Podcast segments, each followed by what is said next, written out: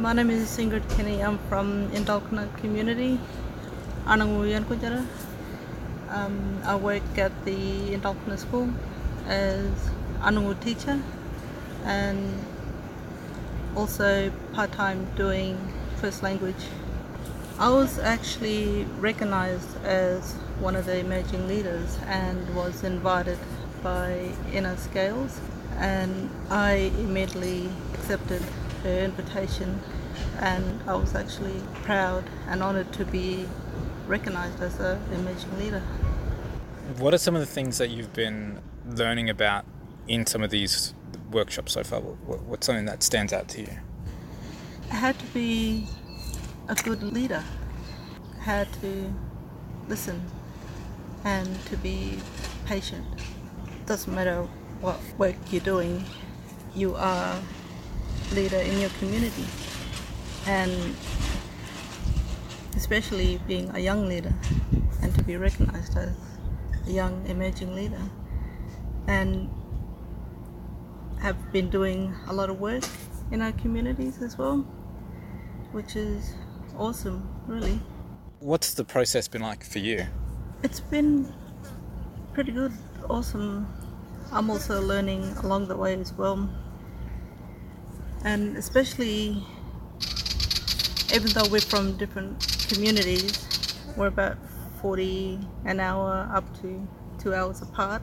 We still speak the same language and we understand each other, and it's great how we can communicate as well with each other and share ideas and support each other as well, and encourage each other to speak up and share ideas. So, for you then, following these workshops, what are you hoping to get out of it and take back to, to community? I want to let my community know that I've been recognised as an emerging leader and just to let them know what's happening and also to let the young people know. And, you know, hopefully they can see all us emerging leaders what we're doing and hopefully they can step into that position as emerging young leaders down the future. Why do you think it's important to have workshops like this, you know, where we can support our, our young and uh, up and coming leaders? So that we can see and for future emerging leaders that there are other emerging leaders in other communities as well because when I first attended the workshop, I thought I was the only one from my community, but there was more from other communities, and which was great. It made me feel, oh, I'm not all alone.